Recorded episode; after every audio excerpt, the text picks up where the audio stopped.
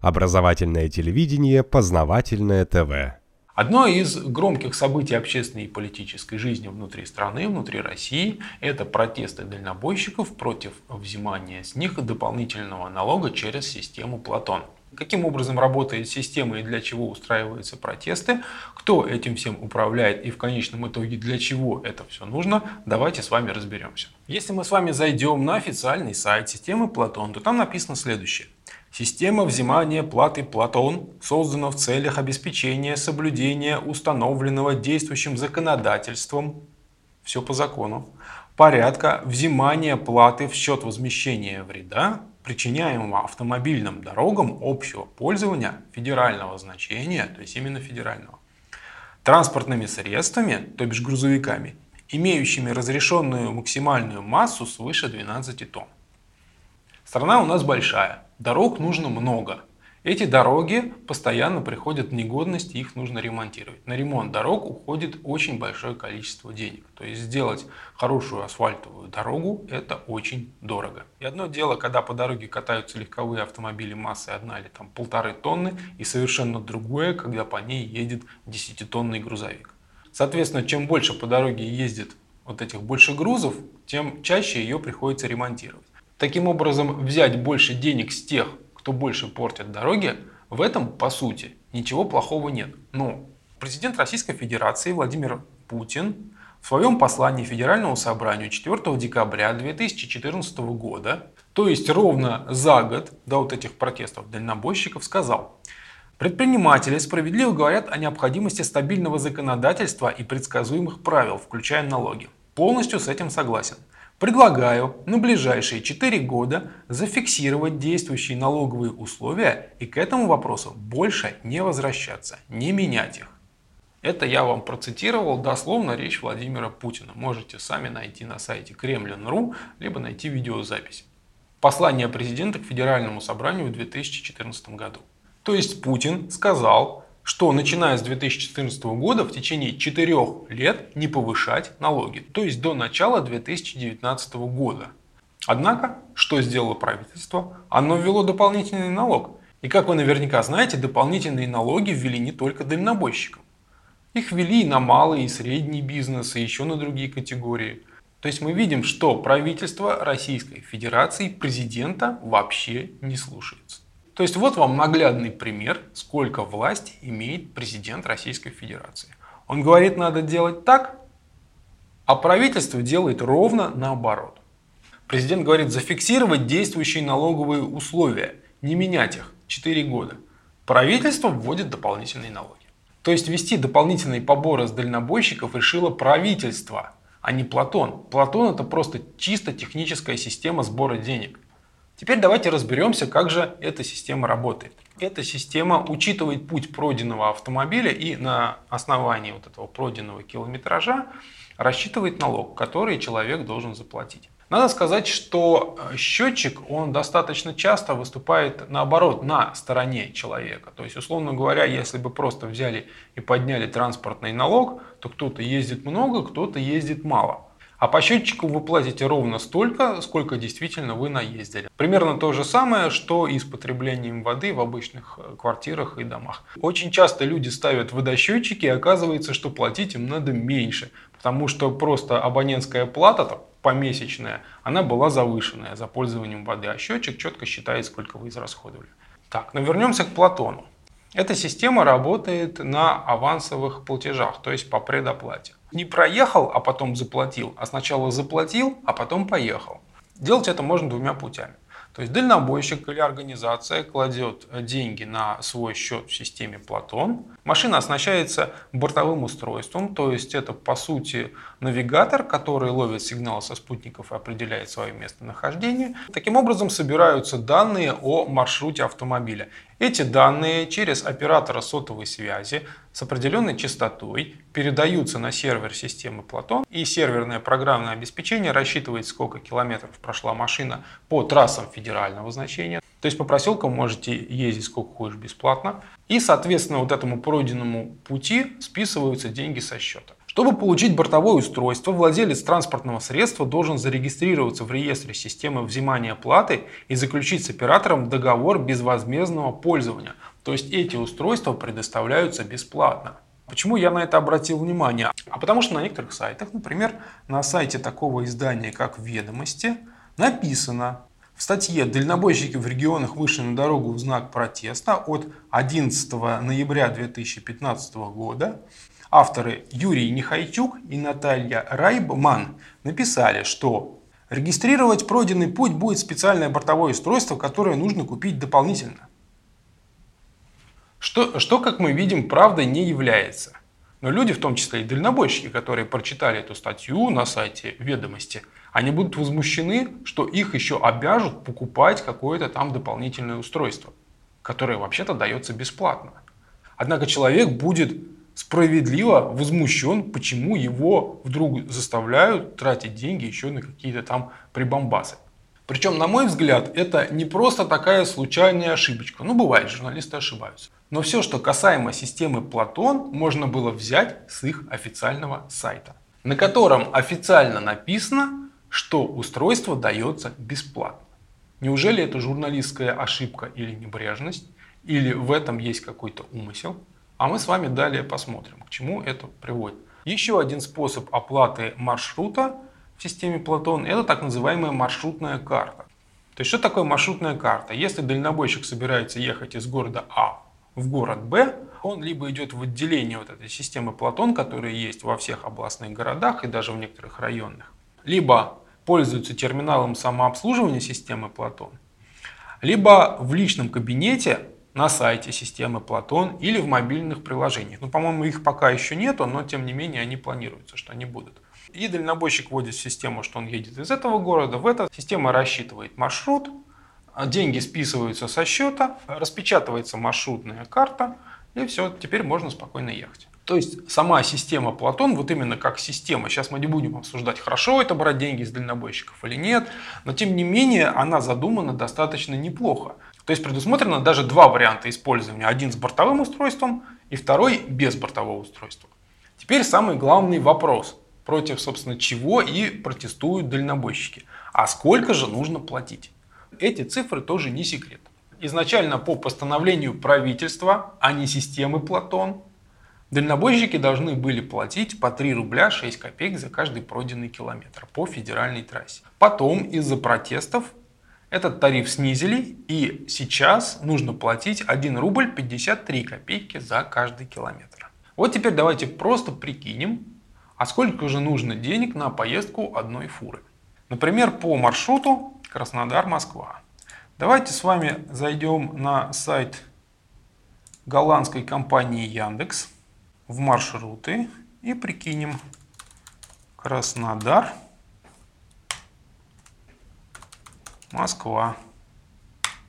У нас получается 1300 километров. Очень удобная цифра 1300 километров. Таким образом, если мы 1300 километров, за каждый километр будем платить по рубль 53 копейки, то у нас получится 1989 рублей должен будет заплатить дальнобойщик за этот маршрут. Ну, округленно 2000 рублей. Если же считать по тарифу 3 рубля 6 копеек, который будет введен с весны 2016 года, то тогда нужно будет заплатить 3978 рублей, то есть почти 4000 рублей. Много это или мало? Дело в том, что расходы на транспортный налог – это далеко не единственная статья расходов дальнобойщика. Как вы все знаете, двигатели внутреннего сгорания работают на топливе, которое получается из нефтепродуктов. Но в данном случае применительно к большим грузовикам они работают на дизельном топливе. Если мы с вами посмотрим технические характеристики автомобилей, например, тягач МАЗ 642208 при скорости в 60 км в час поедает 34 литра на 100 км.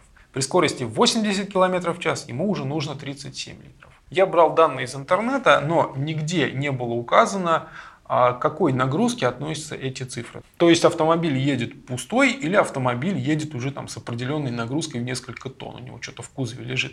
Вы же сами понимаете, что если что-то в кузове лежит весом в несколько тонн, то топливо должно тратиться больше. Но тем не менее, давайте будем пользоваться тем, вот, что удалось найти.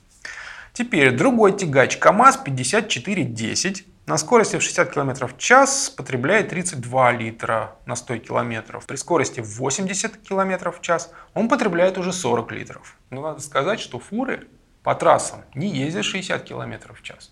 Они ездят со скоростью от 80 до 100 км в час, а некоторые даже еще и быстрее. Таким образом, расход топлива в этом случае будет больше. Далее, КАМАЗ 5460 потребляет 23 литра на 100 километров. КАМАЗ 5490 32 литра. Разные машины, разный тоннаж, соответственно, разные объемы двигателей, потребление топлива отличается. Далее, Renault Magnum от 32 до 40 литров на 100 километров. Scania R420 в зависимости от двигателя, который на ней установлен, от 20 до 30 литров. Volvo VNL 780 34-42 литра. Renault Premium Lander потребляет примерно 34 литра на 100 километров. MAN TGA 12.8 32 литра и MAN TGA 18.3 40 литров на 100 километров. Таким образом, если мы возьмем даже самый минимальный расход, ну вот как для автомобилей Renault Magnum, они достаточно экономичные, или КАМАЗ 5460, возьмем расход где-то 25 литров на 100 километров, при поездке Краснодар-Москва, а при расходе в 25 литров на 100 километров нужно будет затратить 325 литров. Литр дизельного топлива сейчас стоит примерно 35 рублей.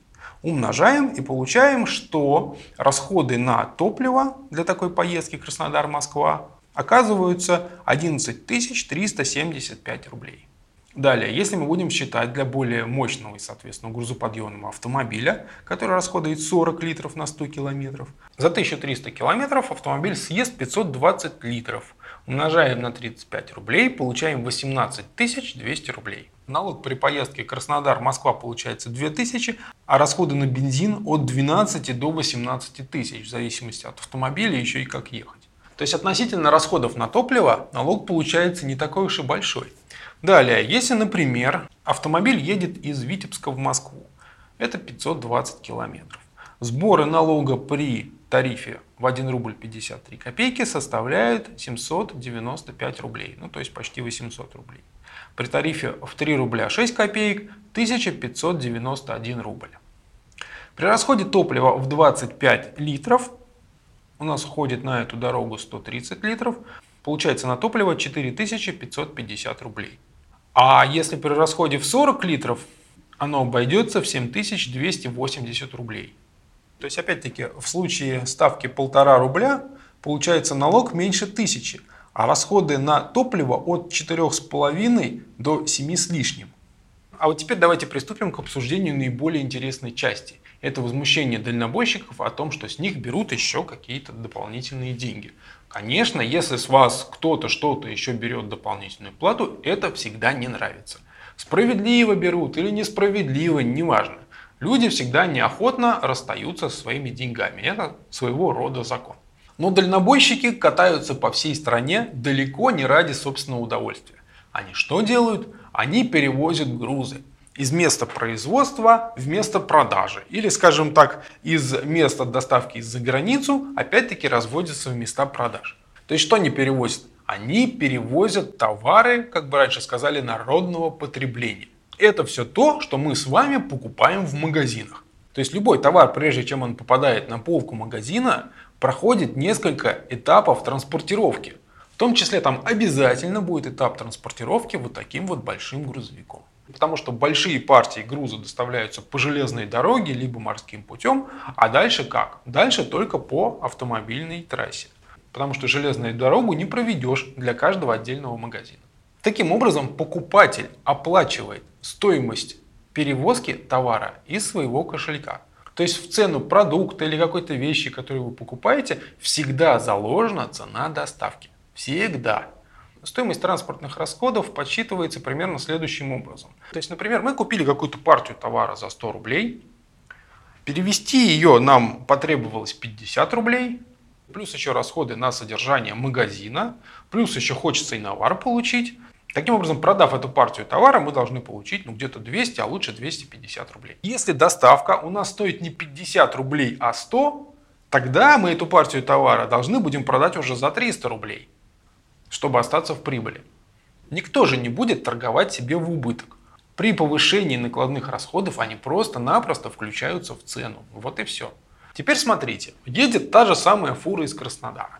Везет она, например, помидоры. Или арбузы, или еще чего-нибудь такое съедобное.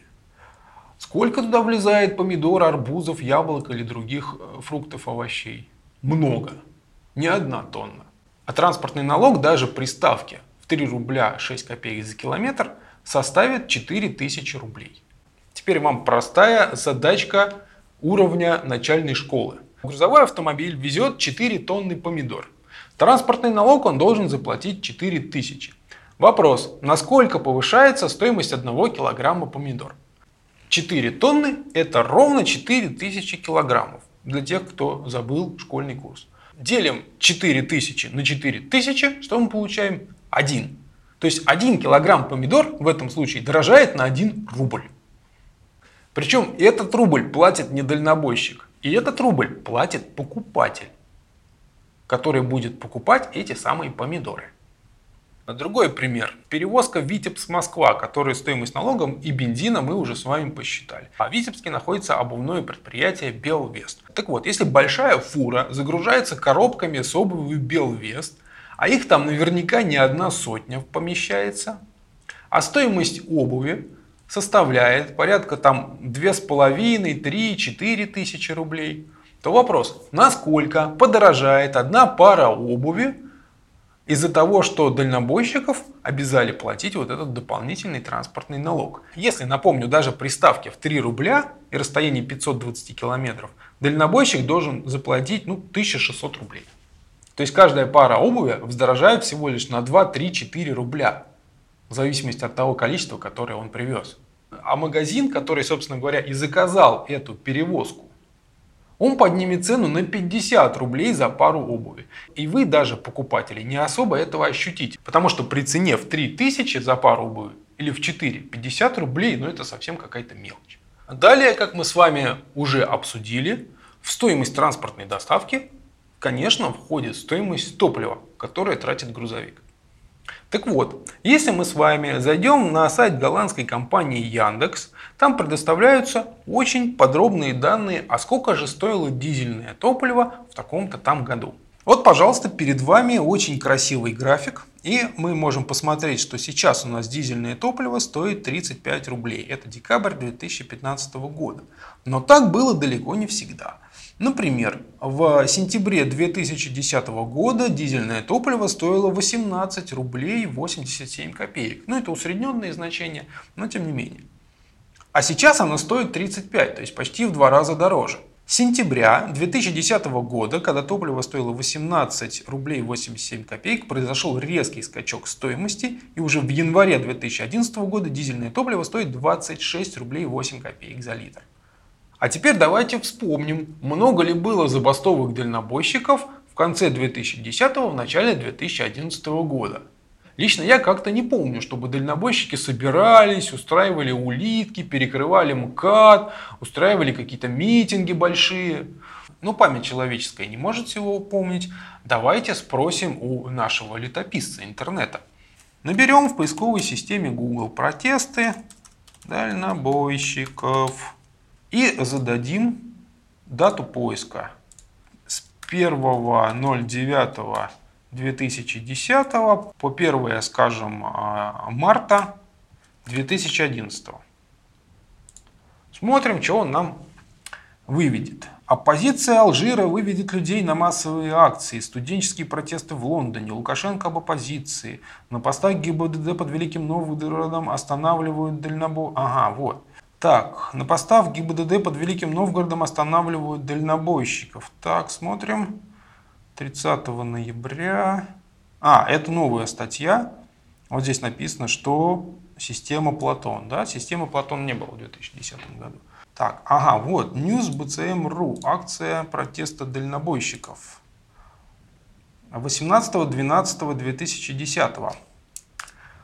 Акция протеста дальнобойщиков сорвана милицией. Правоохранительные органы пресекли попытку проведения митинга протеста профсоюза дальнобойщиков против повышения цен на топливо и транспортного налога. В столичную мэрию организаторами акции протеста было направлено уведомление о митинге с численностью до 50 человек заранее.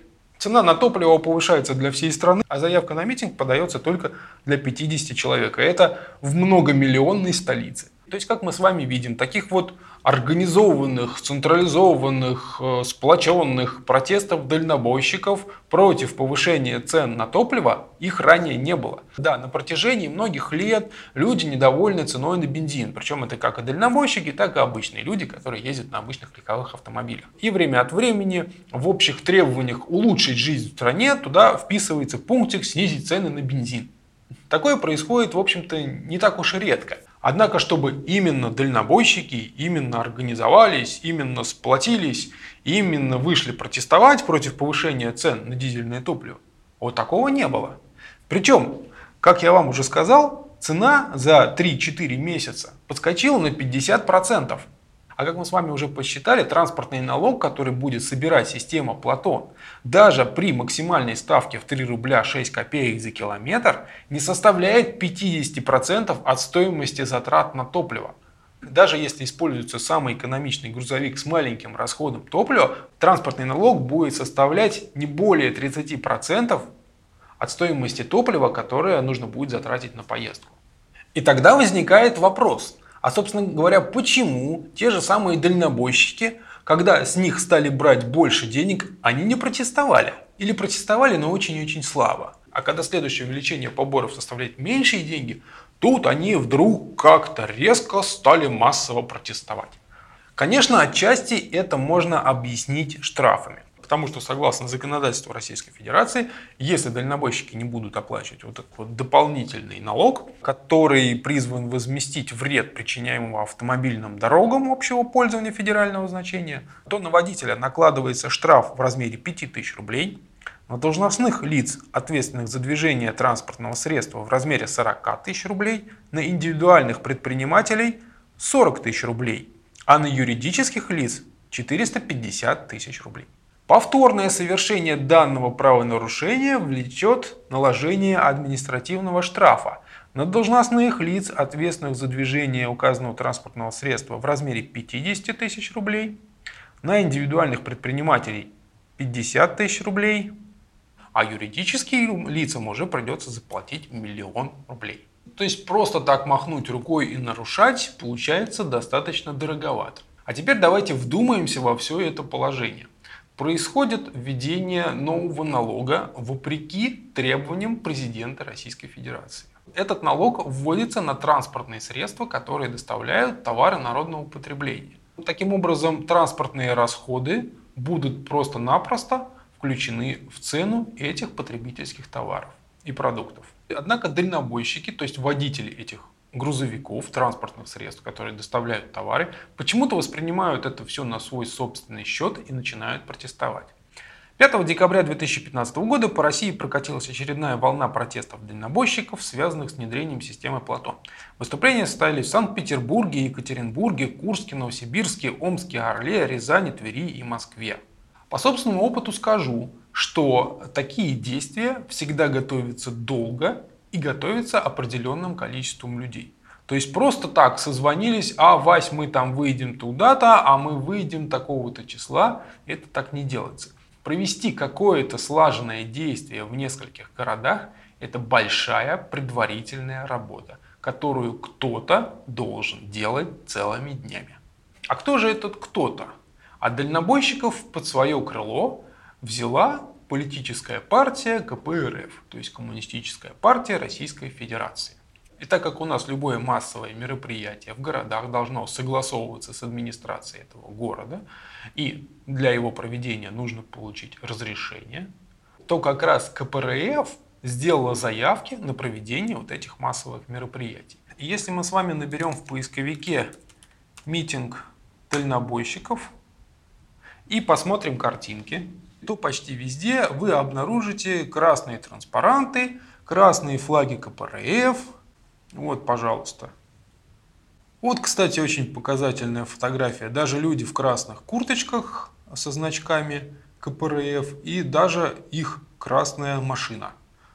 Агитационная, так скажем.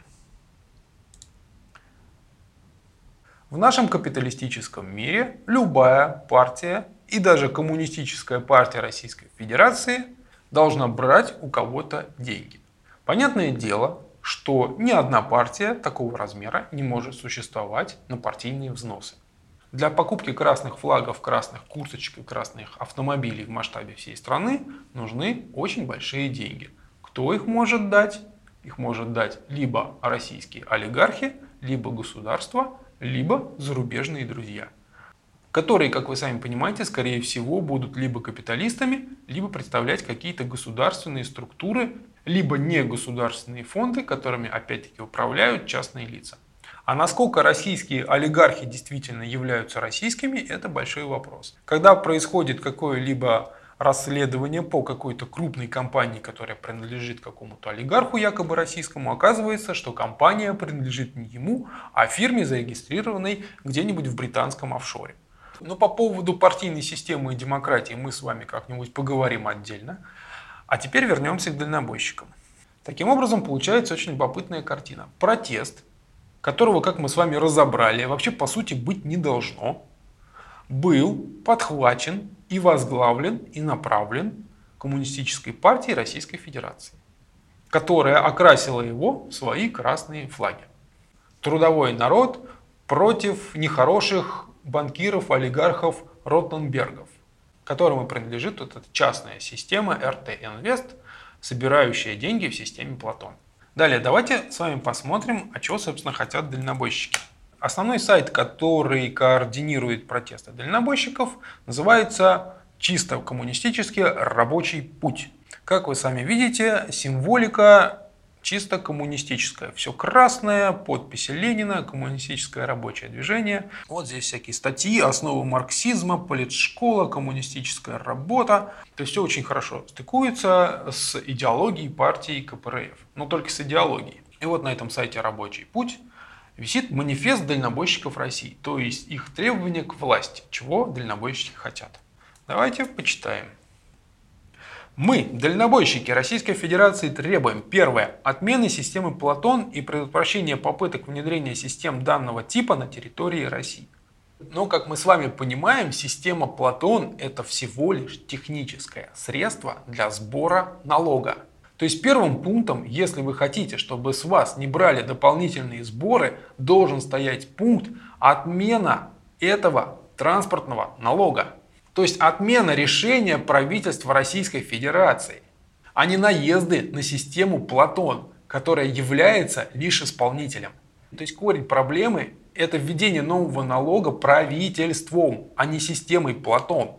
То есть система Платон – это уже более позднее следствие, которое отвечает на вопрос, а как мы будем собирать этот налог? И все. Если налог отменяют, Платону нечего делать. Но те, кто писал вот этот манифест – считают, что сначала надо отменить систему Платон. Но, ребята, если вы отменили систему оплаты и не отменили сам налог, это с вас не снимает никакой ответственности. Я вам зачитал с официального сайта системы Платон, какие штрафы ждут дальнобойщиков, если они не хотят платить вот этот новый налог. А как они его могут заплатить, если по требованию самих же дальнобойщиков эту систему отключат? Но налог-то останется, и обязанность его платить тоже останется. Мало того, если отключить систему Платон и не отменить налог, тогда все дальнобойщики попадают в разряд нарушителей и должны будут платить все вот эти вот большие штрафы. Естественно, мало кто захочет платить штраф, если его взяли как бы несправедливо. То есть налог требует, а точек нету, где я могу его заплатить. И с меня штраф. Это несправедливо. Я не буду его платить, так скажут многие люди. И вот один раз штраф не заплатил, второй раз штраф не заплатил, третий а суммы-то нарастают. И что это получается? Это получается большая задолженность. И по законодательству Российской Федерации должны применяться какие-то уже более жесткие меры, вплоть до описи имущества. Не надо быть каким-то там умником с тремя университетскими образованиями, чтобы это все понимать. Это находится вообще на уровне обычной житейской логики, в которой все дальнобойщики живут каждый день. Мало того, я скажу, что такие системы слежения за автомобилями, когда в каждом автомобиле находится GPS-устройство, все это передается на сервер, такие системы неизбежность будущего. Потому что транспортные потоки всегда необходимо контролировать, чтобы не было каких-то заторов, пробок, чтобы понимать, где дорогу надо уширить, где сделать еще один поворот, где как-то улучшить, э, где когда переключить светофоры на зеленый свет, чтобы не было каких-то пробок и заторов. То есть потребность в отслеживании потоков автомобилей она необходима для регулировки дорожного движения в таких больших объемах, например, как Москва. Это просто необходимо. И когда технологии станут это позволять, тогда это будет введено. Сейчас уже технологии это позволяют. И первая обкатка пошла на дальнобойщиков, ну, совместно с введением вот этого дополнительного транспортного налога. А впоследствии такие устройства должны будут установить на все автомобили, ну, либо обяжут пользоваться сотовыми телефонами или навигаторами, которые будут работать вот в этой вот общей системе. Причем, если такую систему введут в первую очередь где-нибудь за границей, то Наши будут кричать, а какие они за рубежом молодцы, они вводят инновации, да, у них вот видите какие разработки, у них дорожное движение регулируется там компьютерами, все данные передаются на центральный сервер, сразу видно, где затор, где пробка, где как что разрулить. Но когда такую систему вводят у нас, сами же наши водители начинают протестовать. Ну вернемся к манифесту дальнобойщиков. А что идет вторым пунктом? Наказание для тех, кто предложил и ввел данную систему. И это в том числе олигархи по совместительству братья Аркадий Роман Ротенберги, премьер-министр Дмитрий Медведев, генеральный директор компании Ростех Сергей Чемезов, руководитель Росавтодор Роман Старовойт и генеральный директор компании РТ Инвест транспортной системы Александр Советников. То есть к ним дальнобойщики требуют применить разного рода карательные действия, типа увольнения с запретом работать на государственной должности и в государственных компаниях сроком на 10 лет, а также открытие уголовного дела в связи с подозрениями его участников в коррупционных схемах, разные штрафные санкции, а деньги, полученные вот от этих вот людей, направить в дорожные фонды на ремонт дорог.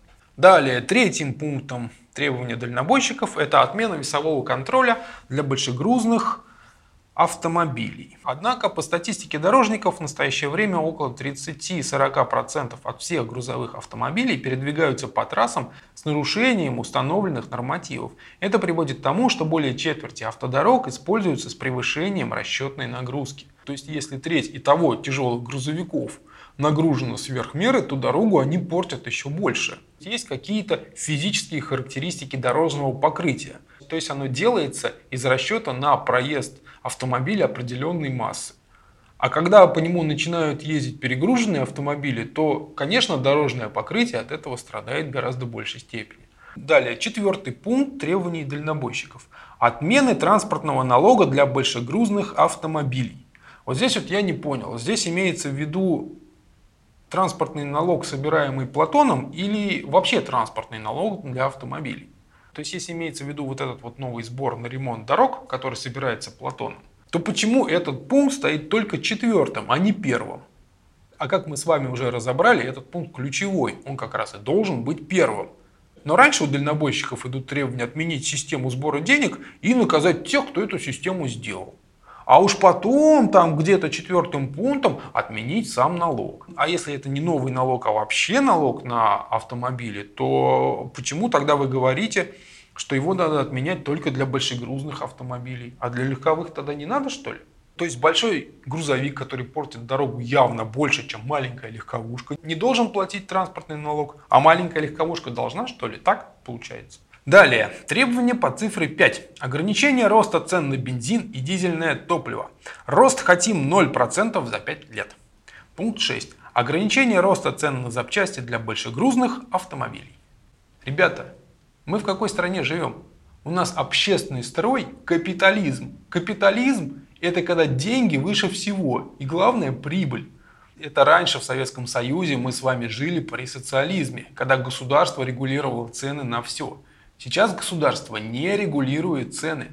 Цены регулирует свободный рынок, как нам рассказывали ведущие экономисты с экранов телевизоров, потрясая при этом пухлыми щечками.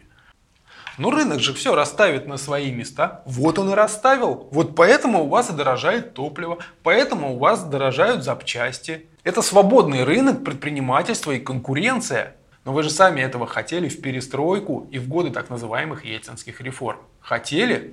Получили. Помните, в перестройку нам рассказывали, что как хорошо мы будем жить, когда у нас наступит капитализм. Мы все будем рантье, мы не будем работать, мы откуда-то возьмем деньги вот с этих вот ваучеров, да, куда-то их вложим, и будет счастье. И у нас у каждого будет по два автомобиля. А в советское время автомобиль это был действительно роскошь. Ну так действительно, так, так и получилось. Автомобили сейчас есть у многих. И у достаточно большого количества людей есть и по два автомобиля. У простого народа автомобили попроще, подешевле. А у тех, кто это рассказывал с экранов телевизоров, автомобили, конечно, подороже. Майбах и Феррари, например, или Ламборджини и Порше. Все честно, по два автомобиля, да, так и есть. То есть из социализма Советского Союза, как бы, как бы мы его ни ругали, с большим количеством социальных гарантий для населения, с бесплатным медицинским обслуживанием, образованием, здравоохранением, мы с вами захотели перейти в мир капитализма. Ну, пожалуйста, перешли. Только мир капитализма – это прибыль. Прибыль превыше всего. И почему вы думаете, что если вы зарабатываете деньги, никто другой на вас деньги зарабатывать не должен, что ли? Вы зарабатываете на перевозках, на вас зарабатывают на запчастях и на топливе. Все очень просто. Это и есть суть капитализма, выжимание денег из окружающих. Причем, чем больше денег, тем лучше. Далее, следующее требование дальнобойщиков по цифре 7 – это предоставление транспортным компаниям и перевозчикам, попавшим в сложную ситуацию, льготных кредитов по 2% годовых сроком на 5 лет. Замечательно. То есть налоги государству мы платить не хотим, а если мы попадаем в сложную ситуацию, государство помоги и дай нам денег. Откуда оно денег возьмет государство? Государство берет денег в том числе и с налогов, которые собирает с вас. И эти деньги распространяются на большое количество людей. Государству много чего надо обеспечивать. И образование, и здравоохранение, и правопорядок, и много-много чего еще другого.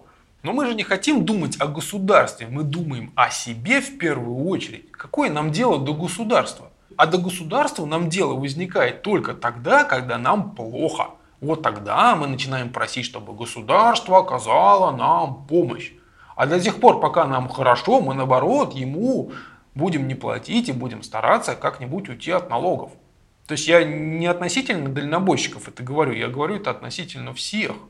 То есть вот эти требования манифест дальнобойщиков, он вообще написан для такого человека, а, который совершенно не хочет думать о всех окружающих. Он хочет думать только о себе, по сути. Я не говорю, что все дальнобойщики такие. Я говорю, что этот манифест, он как бы задевает те струны человеческой натуры, которые только для себя, но не для окружающих. То есть отменить налоги, чтобы я меньше платил, посадить плохих людей, которые тут пытаются с меня деньги взять, Заморозить цены на топливо, чтобы я не тратил много денег. Заморозить цены на запчасти, опять-таки, чтобы я не тратил много денег. И если я попаду в сложную ситуацию, чтобы государство дало мне какой-то льготный кредит. То есть это все требования. Я, я, мне, я, я, давайте, давайте сюда. А где какие-то предложения? Но если даже не для государства, то для общества, для народа. Я, я, я, дайте мне, чтобы у меня было меньше расходов, мне сюда этого и этого. А что от меня взамен? На самом деле это общая беда большого количества людей. Потому что люди, каждый живет в своей коробочке и совершенно не думает об окружающих. Вообще. То есть пока у меня все хорошо, пока в моей квартирке и в моей жизни как-то все идет так более-менее неплохо, то и мне никакого дела нету до окружающих, что, чем они там занимаются. Но ведь ваша квартирка находится в большом доме. Даже если у вас отдельный дом, он у вас находится в деревне, в селе или в городе. Даже если вы вообще ни с кем по жизни не общаетесь, вы все равно живете в обществе. Вы все равно ходите в магазин, вы ходите на работу, вы все равно каким-то образом с людьми взаимодействуете. То есть один человек это просто часть общества. И квартирка человека это просто часть в одном общем доме. Если в этом доме протекает крыша, это не проблема жильцов верхнего этажа. Потому что когда верхний этаж затопит, вода потечет ниже, ниже и ниже. Когда прорывает трубу отопления, это не проблема сантехника, это проблема всего дома, потому что весь дом останется без тепла. Большинство людей никак не могут понять, что они живут в обществе. И если это общество каким-то образом меняется, в хорошую или плохую сторону, это обязательно скажется на них. Но когда это общество начинают менять, и даже иногда насильственным образом, эти люди ничего не предпринимают вообще. Потому что эти изменения пока не трогают их самих. Ну, крыша там сверху протекает, ну и что это? Пусть те, кто сверху живет, ее заделает. А то, что если крышу не заделать, через три этажа вода к вам притечет, вот на это у них мозгов уже не хватает. То есть, если в стране происходят какие-то большие, как смена общественного строя государства, как у нас было в 1991 году, изменения, и пусть даже малые изменения, на первый взгляд, не так заметны, это их коснется по-любому. То есть государство это мы, а не государство это они. То есть если государство они, то мы здесь вот как-то живем, а они нами управляют. И мы, значит, в меру пытаемся где-то увильнуть, чтобы нас налоги меньше взяли, мы пытаемся где-то схитрить, мы пытаемся где-то там нарушить, потому что нам удобно. И мы с них вот сверху денег должны трясти, вообще не задумываясь, откуда эти деньги появляются. А вот нам плохо, давайте нам помогайте больше, больше, больше, больше. Вот очень простой показательный пример. Вы у себя в квартире убираете, полы моете, там, пылесосите, веничком подметаете, чтобы было чисто. А вот стоит выйти на лестничную площадку, и там почему-то многие позволяют себе кидать мусор и курить. И кидать там окурки. То есть почему-то дома нельзя, а на лестничной площадке в местах общественного пользования мусорить можно. И убирать там почему-то должна какая-то уборщица, а не мы. То есть мы там можем мусорить и убирать мы там не будем. Вот вам простой пример, как люди относятся к обществу, то есть фактически к другим таким же людям. А если человек считает себя хозяином только в своем вот жилье, в своей квартирке, и даже лестничная площадка, которая находится всего лишь за стенку от него, это уже что-то чужое, я там намусорил и плевать. То, что может быть хозяином в своей стране, да ему же дела нету, что в метре происходит. Какое ему будет дело то, что происходит вообще в тысячи километров? И какие там проблемы у людей?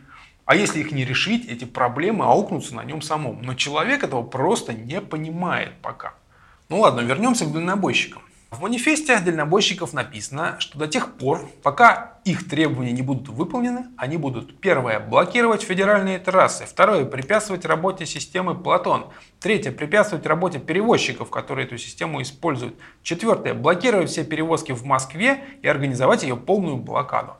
Запомните, сейчас мы с вами разберем, для чего это нужно. Видите, здесь даже в двух пунктах упоминается система Платон. Очень не нравится, что это не государственная, а это частная система. И она заберет себе часть денег, которые будет собирать с налогов. Но, ребята, простой вопрос. А те бортовые устройства, которые бесплатно вам дают, а организация вот самой системы, то есть это сервера, это спутники, это отделение Платона во всех областных городах, где, кстати, тоже работают люди, которые тоже хотят получать зарплату, а терминалы, обслуживание всего этого дела – это же затраты. Откуда деньги возьмутся? То есть фактически государство отдало область сбора налогов на кормление частной фирме. Частная фирма сделала систему, вложилась туда, затратила достаточно большое количество денег. Конечно, она хочет получить с этого прибыль делала она это не из чисто каких-то альтруистических побуждений, чтобы создать систему и ни копейки с этого не получить. Это же частная фирма, здесь главная прибыль. Конечно, эта фирма хочет получить какие-то деньги, хотя бы для покрытия расходов, которые для организации вот такой системы весьма немаленькие. Вот компания RT Invest делает э, систему Платон, что вызывает большое недовольство дальнобойщиков. Честно говоря, мне тоже очень не нравится, когда частные компании занимаются сбором различных государственных налогов.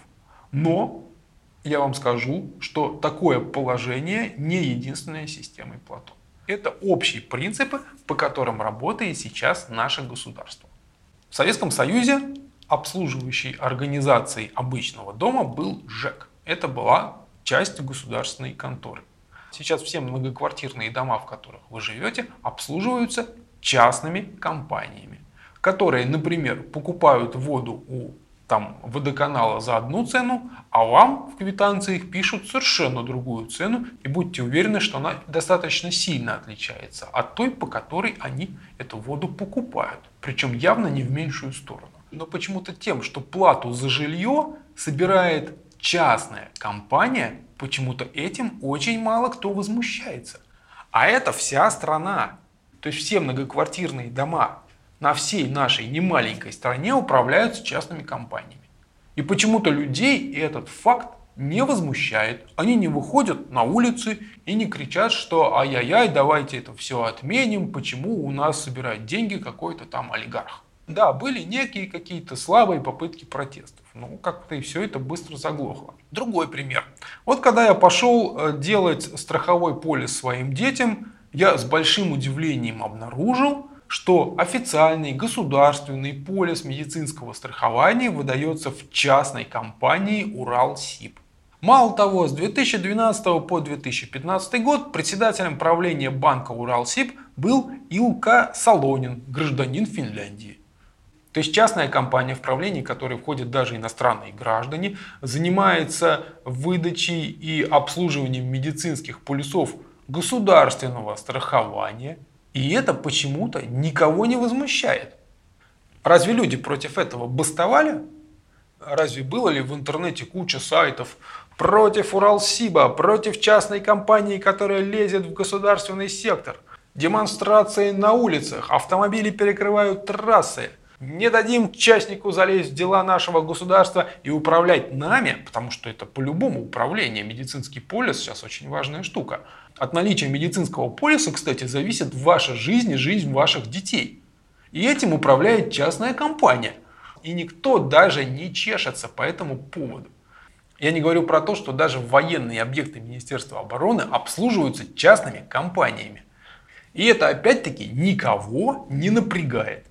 А почему же так получается, что многие функции нашего государства по факту замещены частными компаниями, но люди к этому относятся совершенно спокойно. То есть тысячи случаев, где вместо государства и где должно работать государство, работают частные компании. И вот на 10 тысяч первом случае вдруг возникают какие-то протесты. Почему? Любой протест, он всегда должен быть организован. То есть, если люди просто вышли на улицу, покричали и разошлись, то толку от этого не будет никакого. Любой протест для достижения цели всегда должен быть организован структурно. То есть должен быть какой-то центр управления, откуда распространяются команды и откуда распространяется информация. Информационная база протеста очень важна. Протестующим людям надо объяснить, что вот это плохо, а вот это хорошо. И чтобы стало хорошо, надо сделать вот это, вот это, вот это. Иначе они просто выговорятся, и потом разойдутся. Никакого протеста не будет. Как мы с вами уже видели, протест дальнобойщиков подгребла под себя Коммунистическая партия Российской Федерации и стала им управлять. Главный сайт протестов дальнобойщиков, который как раз и производит вот это информационное наполнение, это так называемый рабочий путь. Адрес в сети workdefisway.com. То есть очень вольный перевод русского названия «рабочий путь» на английский язык как мы с вами видим, сайт явной коммунистической направленности. Здесь так и написано «Коммунистическое рабочее движение», «Основы марксизма», «Коммунистическая работа», «Политпросвещение», «Политшкола». Ну, в общем, здравствуй, Советский Союз. А вот теперь давайте посмотрим, кому же принадлежит этот сайт. Кратенько, как работает интернет. Интернет – это сеть между компьютерами. То есть, если вы поставите у себя дома несколько компьютеров, соедините их проводочками, это, собственно говоря, и будет сеть.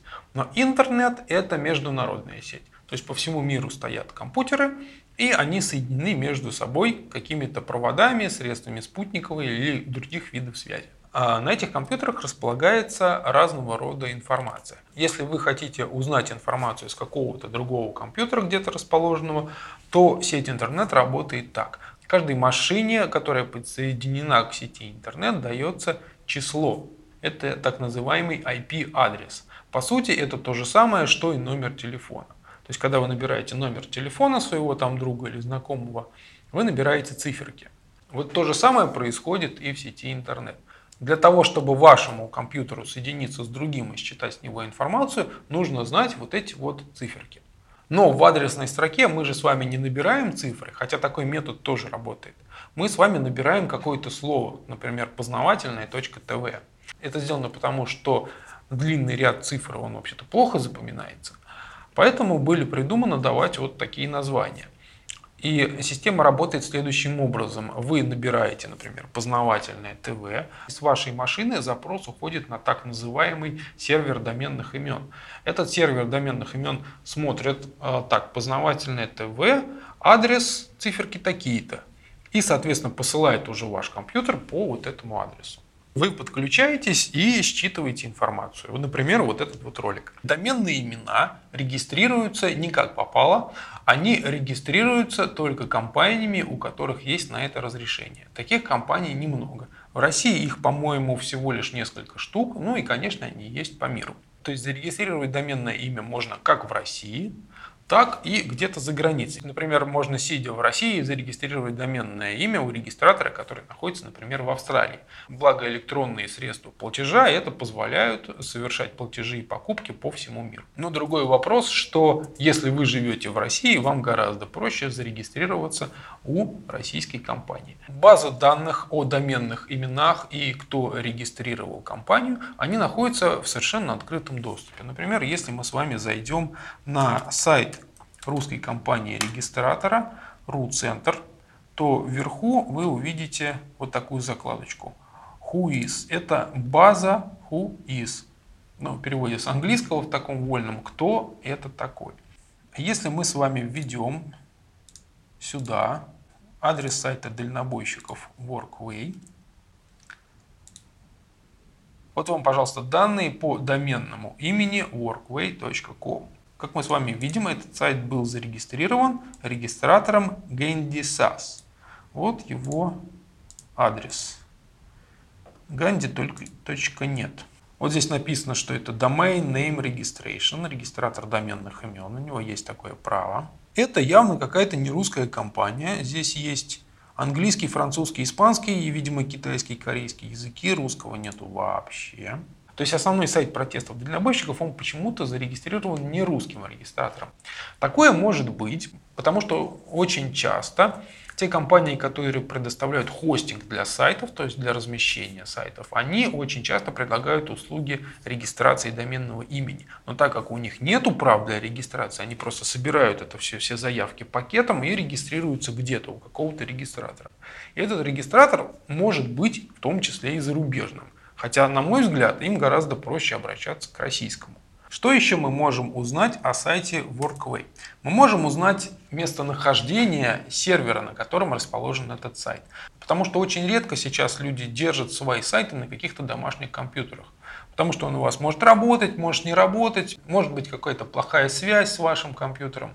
Поэтому обычно сайты размещаются на площадках хостинга. То есть это большие центры обработки данных, где арендуется место на жестком диске и какие-то процессорные мощности, там располагается сайт. Соответственно, он доступен круглосуточно, там все работает хорошо, это все сидит на каких-то больших каналах связи. Ну, то есть, по сути, это можно сравнить а, с арендой банковской ячейки или с арендой почтового ящика где-нибудь на почтамте.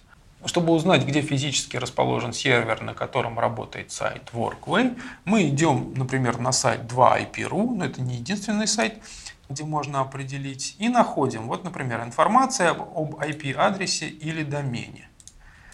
Мы сюда забиваем Workway, проверить. А показывает он нам то, что сервер, на котором работает этот сайт, расположен в Швеции это уже становится любопытным. Потому что если у вас сайт для внутреннего российского употребления, то его лучше располагать именно в России, там, в Москве или в Питере. Потому что просто путь от пользователей до сервера гораздо короче, нежели чем из Швеции. Да и скажу по собственному опыту, гораздо лучше иметь русскоязычную техническую поддержку, которая поможет, если что, у вас какие-то проблемы с сайтом, чем общаться с технической поддержкой на шведском или на английском. Это сложнее. Теперь следующий сайт, который поддерживает протесты дальнобойщиков, называется antiplaton.info. Вот тут даже карта, я сам ее первый раз вижу.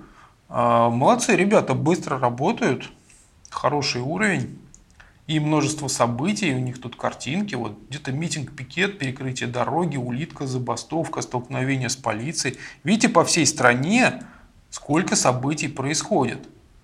А происходят они, как мы с вами уже разобрали, просто на совершенно ровном пустом месте. Так вот, сайт Антиплатон. Давайте с вами посмотрим, кто регистрировал этот сайт. Так, регистрировал его компания Regcom. Это тоже не русская компания Regcom, но хотя бы она работает в России и у них есть на сайте два языка, английский и русский. Это уже немножко получше. А если мы с вами с помощью сервиса 2 IP.ru проверим, где расположен сервер, на котором работает этот сайт, оказывается, что он расположен в Германии. Любопытно. Опять-таки сайт для внутреннего российского применения расположен в Германии. Ну и для полноты картины давайте с вами посмотрим еще один сайт. Адрес сайта voinru.com. Он тоже возник недавно. Как вы видите, он тоже относится к тематике СССР. Вот тут даже герб, написано «Претензия граждан СССР к развалу Советского Союза». Делается это все организация ВОНР, которая расшифровывается как Всесоюзная организация избирателей народов России. В скобочках СССР. Вот он тоже такой прокоммунистический. Если мы с вами посмотрим, кто же зарегистрировал такое доменное имя, то регистратором оказывается компания SoftLayer. Вот ее сайт. Ну, сразу мы видим, что тут все по-английски. Если даже посмотреть меню выбор языков, здесь есть какие-то китайские, корейские, французский, немецкий, итальянский, португальский, испанский. Русского нету вообще. А если посмотреть, что вот здесь написано продажи, sales и support поддержка, код страны плюс 31. Давайте с вами посмотрим. Страна по телефонному коду плюс 31, это даже сразу видно в поисковике, это Нидерланды. 31 это телефонный код Нидерландов. Так, теперь нам любопытно, а где же расположен сервер, на котором работает этот сайт Voin.ru. Проверяем. Оказывается, сервер расположен тоже в Германии. Удивительно. Просто загадочное совпадение, почему коммунистические сайты, которые призваны расшатывать существующую систему государственной власти, расположены где-то за границей. То есть все три сайта Workway.com, Антиплатон и Voin.ru, они все расположены на заграничных серверах. Мало того, они все зарегистрированы иностранными компаниями, а не русскими. Неужели это чисто случайное совпадение? Теперь давайте с вами Вспомним, в каком же международном положении мы сейчас находимся. Советский Союз проиграл Соединенным Штатам так называемую холодную войну и был побежден. Сначала Советский Союз был разделен на 15 частей, а впоследствии эти части тоже должны были быть раздроблены. Но благодаря действиям российского руководства этого не произошло. И Россия не развалилась окончательно, как это, собственно говоря, и было задумано. После грандиознейшего краха 90-х годов наша страна потихонечку-потихонечку выбирается из того положения, в котором она оказалась. Наша страна понемножечку усиливается в определенных областях, а в других продолжает по-прежнему проигрывать. Но все-таки мы достаточно большая и еще пока сильная страна, мы обладаем ядерным оружием, что для Соединенных Штатов Америки представляет по-любому угрозу как бы они с нами не дружили, или какой бы колонией не была Россия для Соединенных Штатов, наличие таких размеров, такого количества людей и таких вооружений – это по-любому угроза. Сегодня они подчиняются, завтра они перестанут подчиняться и начнут швырять ядерные бомбы. Понятное дело, эта угроза должна быть ликвидирована это находится даже в смыслах обычной бытовой логики и обычной бытовой жизни. Здесь не надо быть каким-то великим политиком или каким-то государственным деятелем, чтобы понимать такие вещи. Государства в современном мире живут по принципу «кто сильнее, тот и прав». Несмотря на всякие международные договоренности, рукопожатия, улыбочки, всегда кто сильнее, тот и прав. Но и Соединенным Штатам совсем не хочется получить ядерный заряд из-за океана. Для собственной же безопасности надо убрать все возможные угрозы. То есть это совершенно простейший принцип выживания. Воевать напрямую с Россией Соединенные Штаты не будут, потому что у нас есть ядерное оружие. И если что, мы все-таки можем его применить. Таким образом была разработана система оранжевых революций, когда государственная власть меняется не внешними вооруженными силами, а внутренними. Внутри любой страны всегда есть недовольные существующей властью. Их нужно поддержать, им нужно дать денег, им нужно дать информационную поддержку, их нужно подкрепить своими боевиками, и таким образом происходит государственный переворот. И новоустановленное правительство уже делает то, что нужно Соединенным Штатам, либо той стране, которая этот переворот устроила. Но, как правило, все перевороты последних десятилетий устраиваются Соединенными Штатами Америки. Таким образом, можно сказать, что «а мы здесь ни при чем, это народ сам сменил у себя власть». Народу его предыдущая власть надоела. Она была плохая, недемократическая, а сейчас вот пришла хорошая власть. Государственные перевороты и оранжевые революции происходили в России многократно. Они были как успешные, так и неуспешные. Пример успешного переворота – это переворот 1917 года, после чего государственная власть была разрушена и уничтожена, а страна долгое время уничтожала сама себя в так называемой гражданской войне. Другой удачный переворот – это перестройка, когда верхушка Советского Союза добровольно сдалась Соединенным Штатам и отдала свою страну на растерзание. Но, как и после 1917 года, произошло очень долгое, трудное, кровавое возрождение России уже в виде Советского Союза, так и после 1991 года происходит долгое, трудное, с потерями возрождение российской государственности.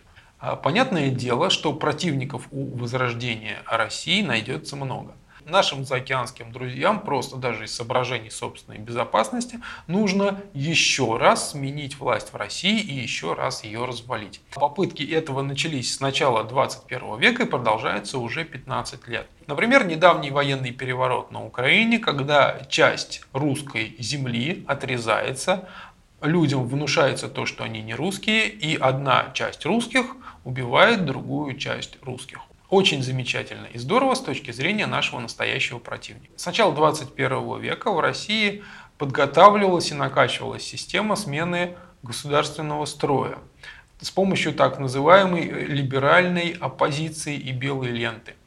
То есть у народа вызывалось недовольство существующей властью, и надо сказать, что это недовольство было в достаточно большой степени справедливым, потому что в побежденном государстве, которое платит по контрибуциям победителю, Сложно навести порядок, законность, равномерное распределение и всеобщую справедливость. Таким образом, используя недовольство населения и это недовольство подогревая, подготавливался очередной государственный переворот. Но дело в том, что человек пойдет что-то делать, когда ему скажут, что вот ты здесь сейчас живешь плохо, а вот если ты сделаешь что-то, то-то, ты будешь жить хорошо вот так. То есть управлять человеком нужно как бы двумя руками. Одна рука это плохо, погоняло вот такое плохо, плохо, плохо, а другая рука показывает, а вот здесь хорошо, здесь хорошо, иди туда, иди туда, где будет тебе хорошо. Точно так же разрушали Советский Союз. То есть нам просто наговорили кучу вранья с экранов телевизоров, что мы, мол, живем плохо. Хотя жители Советского Союза во многом жили очень даже хорошо. Но народу навешали лапши на уши, что вы, вы мол, живете плохо, в пример ставились Европа и США, и, соответственно, люди не стали возражать, когда управленческая верхушка просто-напросто продала весь Советский Союз Соединенным Штатам, ну и частично Европе. И многие люди этому способствовали и это поддерживали. И вот когда у власти оказался Владимир Путин, ну или тот клан, который представляет Владимир Путин, Россия стала потихонечку, потихонечку каким-то образом стараться вывернуться из-под колониального управления Соединенных Штатов Америки при наличии ядерного оружия устроить карательные действия вооруженными силами США было, в общем-то, проблематично. Поэтому стала готовиться очередная оранжевая революция. Ну, мы это все больше знаем как движение белых ленточек. Основная идеология этого движения, что у нас в России очень плохая власть, а мы хотим жить как в Европе, мы хотим жить так же хорошо, сытно, беззаботно, как европейцы. И средства массовой информации, в том числе как основные каналы, основные радио, журналы, газеты, интернет, все было забито про то, как на Западе живут хорошо, как они там очень здорово инвестируют, как они там здорово торгуют бумагами, и все у них сытно, гладко и красиво. Но на самом деле жизнь там во многом не лучше. То есть за внешними фасадами вот такой вот красивости скрывались очень многие вещи, которые, оказывается, были даже хуже, чем у нас в России после того, как мы проиграли холодную войну. Но так как далеко не все могут проверить, как живут в Европе, и даже кратковременная туристическая поездка, она не позволяла все это выяснить, а наоборот только подтверждала про то, как там хорошо и здорово и чисто. Люди верили тому, что у нас в России все плохо, а на Западе все хорошо, и во всем виновата существующая власть. И у так называемого белоленточного движения, которое очень щедро финансировалось с Запада, у него действительно были хорошие возможности опрокинуть государственность России. Это подтверждается тем, какое количество людей приходило на Болотную площадь. Понятно, что многие приходили протестовать и выражать свое недовольство искренне. Другое дело, что они просто-напросто были обмануты вот этой вот вражеской пропагандой. Вообще пропаганда – это главнейшее оружие в современной войне. Это не танки, пушки, самолеты, корабли, ракеты. Главнейшее оружие – это пропаганда и промывание головы. Если человека нужным образом обработать, он не будет в вас стрелять из пушки, а наоборот приедет от противника на этом танке и будет воевать за вас. Он сам за вас все сделает. Этот человек сам сместит правительство, как мы это наблюдали во многих странах Северной Африки. Этот человек сам собственными руками разрушит свою страну. Так вот, вернемся к положению России. Устроить так называемую белоленточную революцию не получилось. Несмотря на очень мощную обработку вражеской пропаганды, народ, все-таки часть народа, частично разобралась, что к чему. Хотя, конечно, это была не единственная причина срыва белоленточной революции – Сюда можно отнести как и положительные вещи, что какие-то люди взяли и нашли в себе силы и время разобраться, кто, чего, зачем, осмыслить положение, проверить, а правильные ли вещи льются на нас с экрана телевизора, а что говорит пропаганда, так оно или нет.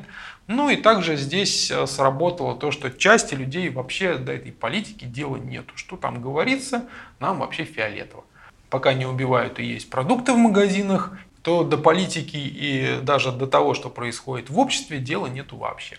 Таким образом, белоленточный переворот постепенно потерял силу и окончательно захлебнулся. Это, кстати, очень хорошо видно по рейтингам различных там, политиков и известных общественных фигур, которые проводят различные агентства.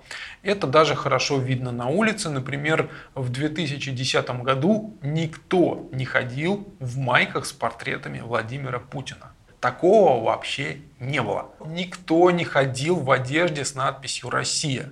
Такого не было. В самом лучшем случае Россия была написана по-английски «Russia».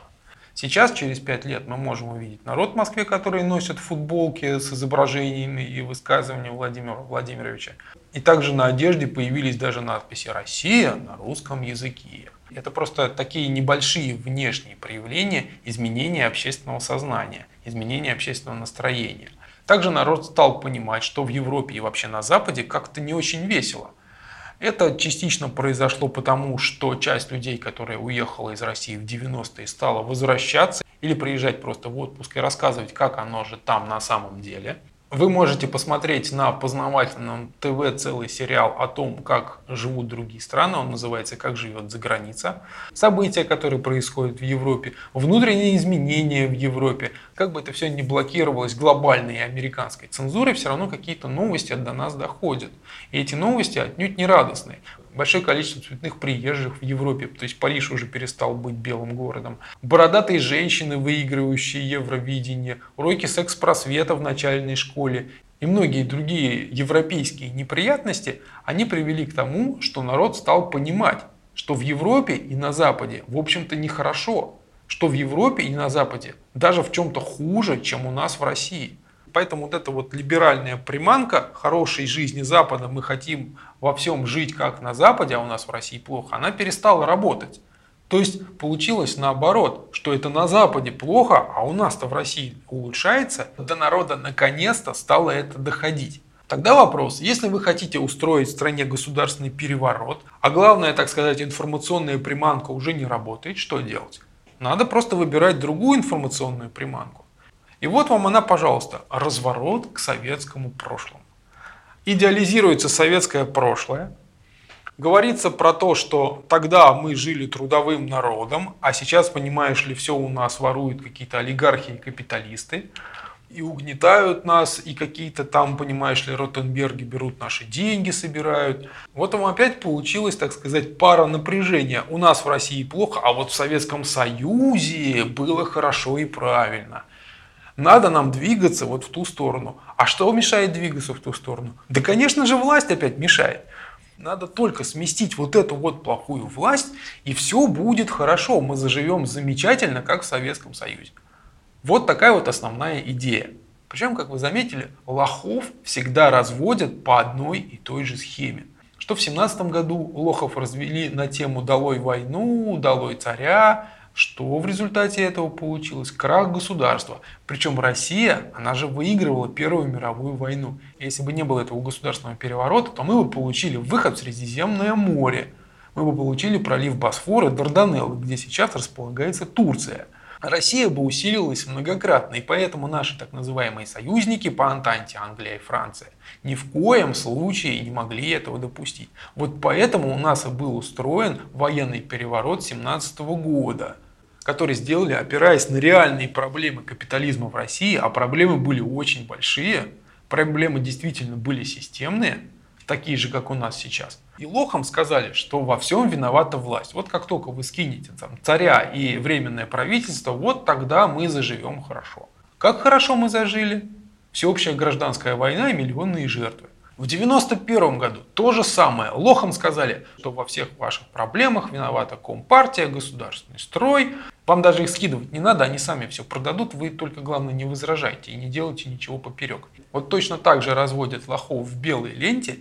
И совершенно точно так же разводят сейчас дальнобойщиков и тех, кто эти протесты поддерживает. Причем, если мы даже с вами отмотаем сто лет назад, вообще ничего не поменялось. Что тогда было долой буржуазное правительство, что сейчас долой буржуазное правительство. Что тогда было вперед за вождем мирового пролетариата Лениным, что сейчас вперед за вождем мирового пролетариата Лениным. Собственно говоря, КПРФ даже выходит на митинги с флагами Ленина. Вообще ничего не поменялось.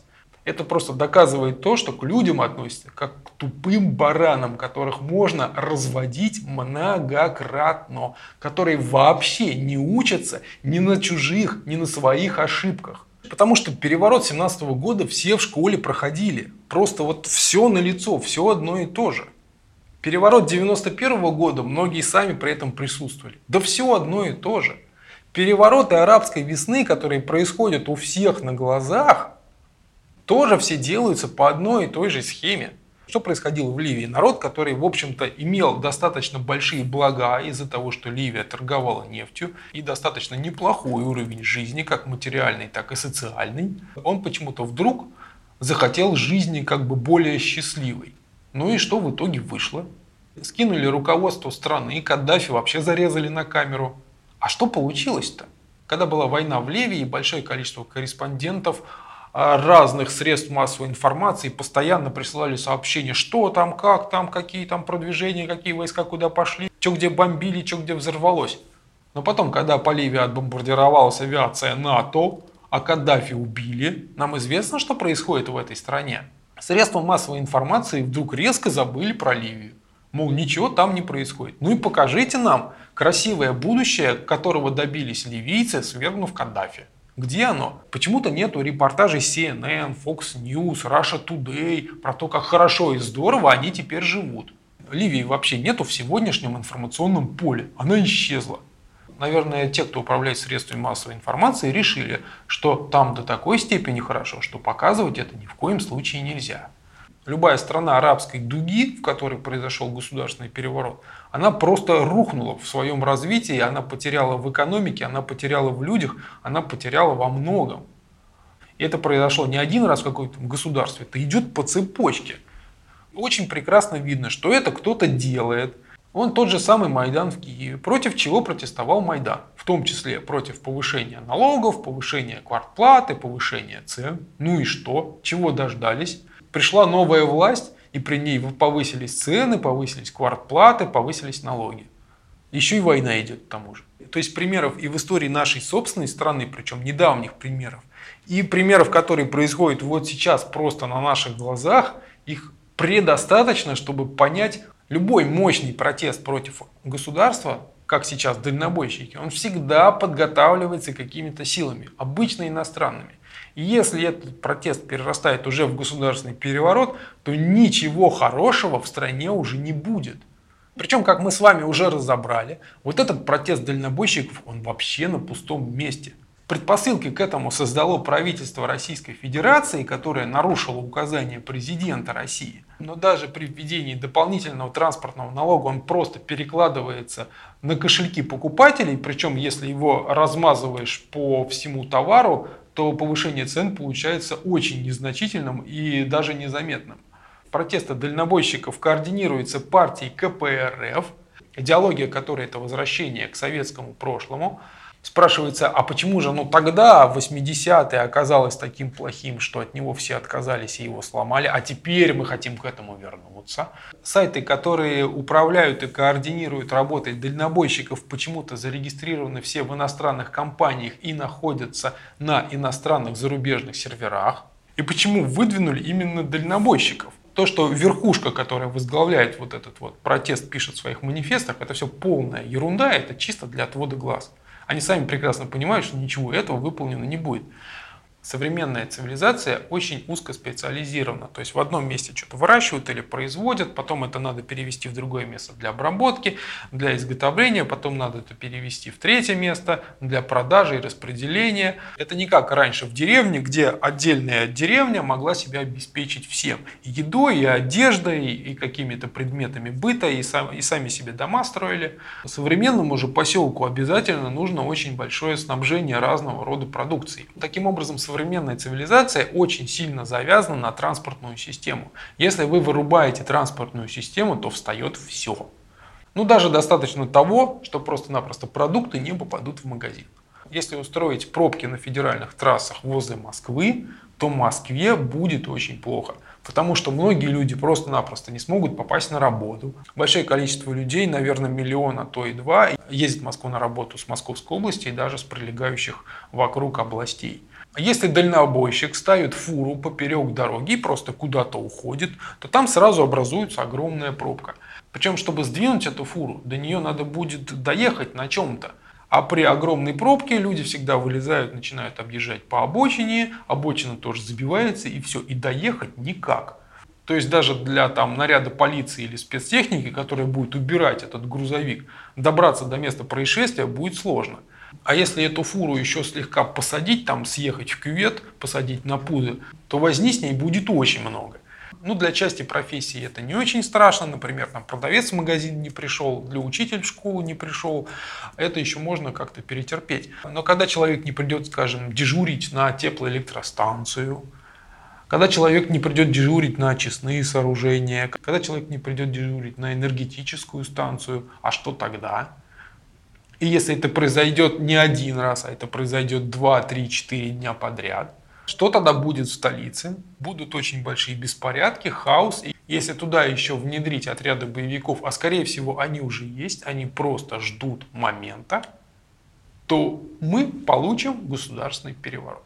Причем даже ввести войска, как это было сделано там, в 91-93 году, не получится, потому что трассы будут все перекрыты огромными пробками а сил полиции просто будет недостаточно. Потому что полиция вот в этом во всем беспорядке, она должна будет защищать простых граждан. Но количество сотрудников полиции ограничено. Когда возникает хаос и беспорядки, вылезают всякие бандиты, воры, насильники, убийцы, просто мародеры. И защищать государственную власть и бороться с бандитизмом сил полиции на это просто не хватит. Вот таким образом и устраиваются государственные перевороты. Вот для этого и были нужны дальнобойщики. И поэтому причина, по которой возник протест дальнобойщиков, и то, что из нее получилось, настолько несоразмерны. Потому что этот протест раскручивается и управляется из-за границы. Мы с вами посмотрели, где находятся эти сайты.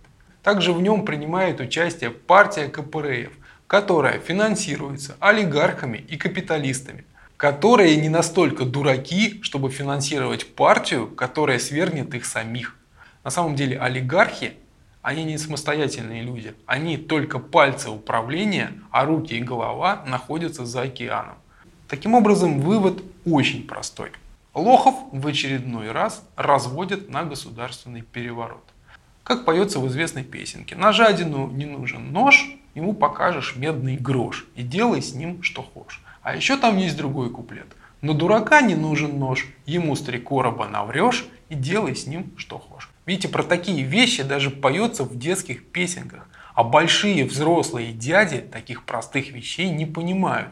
Поэтому давайте не будем лохами, которых в очередной раз разведут и у которых очередной раз разрушат страну.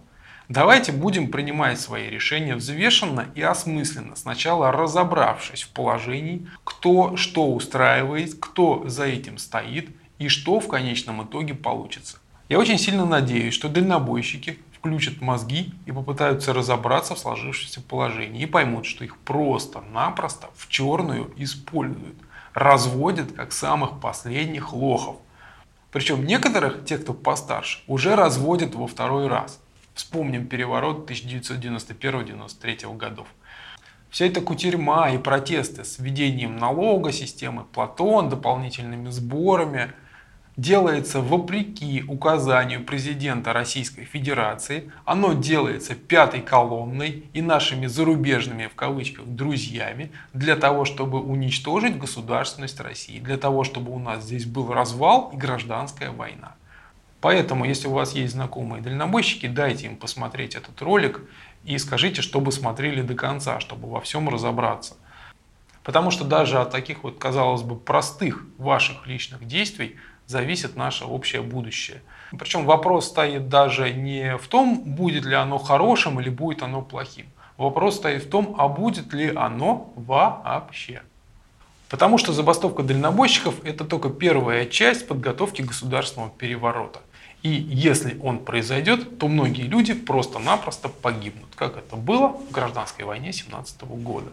Если вы не хотите учиться на ошибках прошлого и настоящего, то тогда вы будете умирать. Познавательная точка ТВ. Много интересного.